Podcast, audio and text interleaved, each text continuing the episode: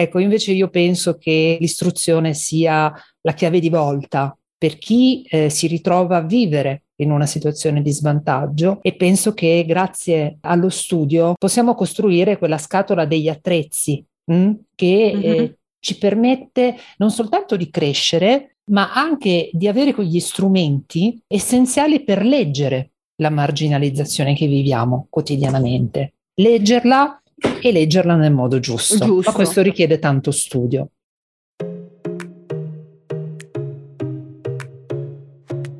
Ti diamo il benvenuto su Libera la passione di apprendere, il podcast di Schilla.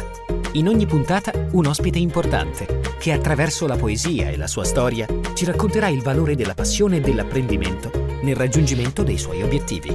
Condotto da Silvia Camisasca. Buon ascolto. Bentrovate e bentrovati ad un nuovo appuntamento di Liberiamo la passione per l'apprendimento il nuovo podcast disponibile in tutti i canali di Schilla.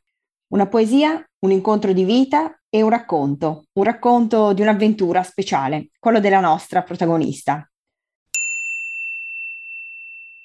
Litania per la sopravvivenza di Audre Lorde, New York, 18 febbraio 1934, St. Croix, 17 novembre 1992. Audre è una poetessa e scrittrice statunitense. Litania per la sopravvivenza è tratta da The Black Unicorn del 1978. Per quelle di noi che vivono sul margine, ritte sull'orlo costante della decisione, cruciali e sole, per quelle di noi che non possono lasciarsi andare al sogno passeggero della scelta, che amano sulle soglie mentre vanno e vengono, nelle ore fra un'alba e l'altra, guardando dentro e fuori, e prima o poi allo stesso tempo, cercando un adesso che dia vita a futuri, come pane nelle bocche dei nostri figli, perché i loro sogni non riflettano la fine dei nostri, per quelle di noi che sono state marchiate dalla paura, come una ruga leggera al centro delle nostre fronti, imparando ad avere paura con il latte di nostra madre, perché con questa arma, questa illusione di poter essere al sicuro, quelli dai piedi pesanti speravano di zittirci. Per noi tutte, questo istante, questo trionfo, non era previsto che noi sopravvivessimo. E quando il sole sorge abbiamo paura, che forse non resterà. Quando il sole tramonta abbiamo paura, che forse non si alzerà domani mattina. Quando abbiamo la pancia piena abbiamo paura dell'indigestione. Quando abbiamo la pancia vuota abbiamo paura di non poter mai più mangiare. Quando siamo amati abbiamo paura che l'amore svanirà. Quando siamo soli abbiamo paura che l'amore non tornerà. E quando parliamo abbiamo paura che le nostre parole non verranno udite o ben accolte, ma quando stiamo zitte, anche allora abbiamo paura. Perciò è meglio parlare, ricordando che non era previsto che noi sopravvivessimo. La traduzione proposta è di Margherita Giacobino.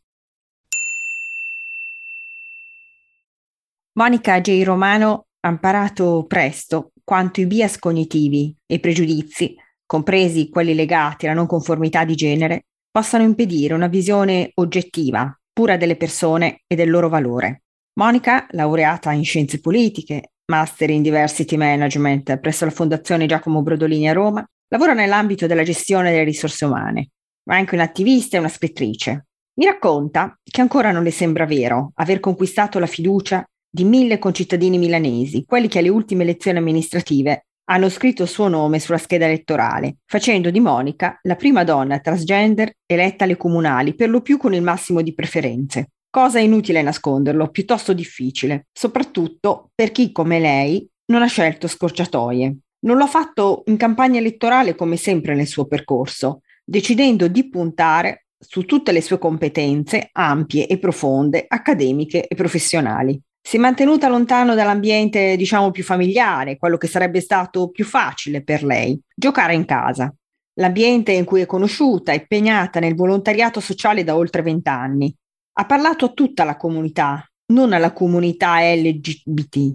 Fuori dalla sua comfort zone, nei mercati, nelle piazze, nelle fiere, nei quartieri popolari, si è misurata, si è confrontata su sicurezza, lavoro, inclusione, microcriminalità, mobilità. In tutta la campagna elettorale non ha mai sentito una sola volta di pronunciare la parola transgender, e non certo perché si vergogni della sua storia, o non ha alcun bisogno di farsi accettare. Una storia che inizia nel 1979, proprio in quella Milano di cui oggi è vicepresidente della Commissione Pari Opportunità e Diritti Civili. Proviene da una famiglia della classe operaia, mamma spezzina, quindi ligure, papà siciliano. Dalla madre eredita l'amore per la cultura, una madre che la sprona a studiare. Il padre, caposale in un ristorante, le trasmette invece la passione, la passione per la politica, le costruisce la visione che ancora ad oggi fa di Monica un tratto distintivo. Le trasmette l'importanza della coscienza della classe, l'orgoglio operaio. Dopo la maturità classica, rifiuta il genere maschile e inizia a vivere socialmente come ragazza, scegliendo il nome Monica. La famiglia la sostiene, le è coraggiosamente a fianco. E da qui l'avventura politica, la militanza. Nel 2006 lo Stato italiano, tramite sentenza del Tribunale, le riconosce il nome Monica come nome legale. Di quello maschile conserva, informalmente, quella iniziale, quella J, per dare rappresentazione, mi dice lei, di quella non binarietà che ha sempre sentito appartenerle. Dunque, Monica, grazie per essere con noi, per aver accettato il nostro invito. Abbiamo ritenuto ah. che tu sia una delle 20 belle figure che vogliamo portarci nel futuro, che ci possa essere veramente di ispirazione. Grazie per essere con noi e buongiorno. Ciao Silvia e grazie a te di cuore per, per questo invito e, e per questa bellissima presentazione. Grazie, ma è semplicemente la tua storia, secondo noi, una bellissima, una bellissima storia. Senti, partiamo da una domanda che rompa un po' il ghiaccio. Okay. Uh, indipendentemente dalle, da quante vite abbiamo, Qual è il sogno che intendi realizzare nella prossima vita? Qualcuno suppongo l'abbia già realizzato in questo. La prima cosa, qual è irrinunciabile che pensi di esserti persa in questo giro, ma è già prenotata per quando rinascerai? Ma guarda, è una bellissima domanda intanto. Io ho una visione un pochino futuristica della prossima vita e il mio sogno sarebbe quello di nascere in un'epoca in cui come umanità riusciremo ad emanciparci dalla dittatura del tempo, perché per me il tempo è, una, è quasi un'ossessione che mi segue da sempre, cioè l'idea di non avere abbastanza tempo per poter fare tutto quello che vorrei fare e in qualche modo la sensazione che eh, no, la vita sfugga dalle mani. Ecco, quindi in una prossima vita spero tanto di, di poter approdare invece in, in, un mondo dove ciascuno possa avere tutto il tempo che, che occorre, che serve. Bellissima questa cosa, tra l'altro la dittatura del tempo, ne siamo schiavi in molti, ma effettivamente è bello questo sogno di fluire senza termine e senza scadenza il tempo. Di solito chi ha, diciamo, molti progetti, è molto attivo ed è, ha raggiunto un equilibrio, anche un bel equilibrio, ha bisogno di tempo, apprezza il valore dell'esserci. Quindi deduco che tu nel tuo presente, capisco che la domanda sia impegnativa, sia serena, sia felice.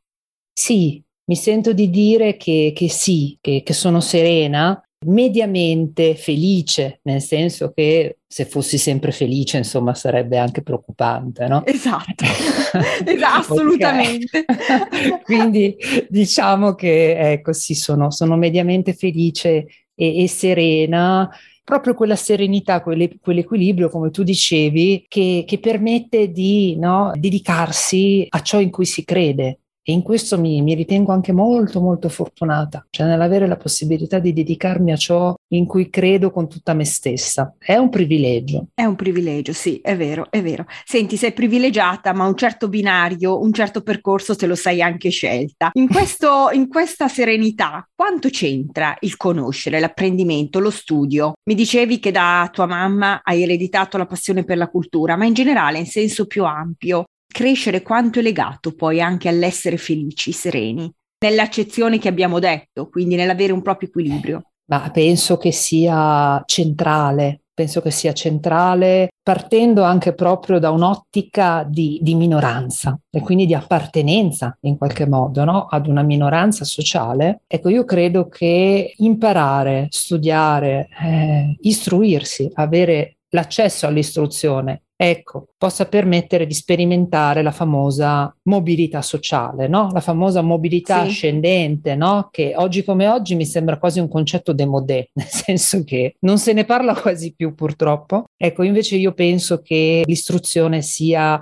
la chiave di volta per chi eh, si ritrova a vivere in una situazione di svantaggio e penso che grazie allo studio possiamo costruire quella scatola degli attrezzi mh, mm, che mm-hmm. eh, ci permette non soltanto di crescere, ma anche di avere quegli strumenti essenziali per leggere la marginalizzazione che viviamo quotidianamente. Leggerla e leggerla nel modo giusto. giusto. Ma questo richiede tanto studio. Quindi diciamo che la passione per l'apprendimento, che è un po' il nostro format, riveste un ruolo fondamentale in un percorso di riscatto sociale, di ascesa, come credo mi, mi, stai dicendo. E la militanza per i diritti civili quanto si lega all'apprendimento invece? Beh sì, la militanza per, per, i diritti civili è, come dire, richiede costante studio e, e, apprendimento perché in qualche modo, ecco, da militanti ci tocca studiare tanto diritto, tanta storia, tanta psicologia, tanta sessuologia, tanta linguistica, cioè ci tocca davvero a costruire una visione interdisciplinare per non parlare poi di tutta la letteratura su cui noi basiamo la nostra militanza, la letteratura femminista, per esempio, la letteratura transfemminista,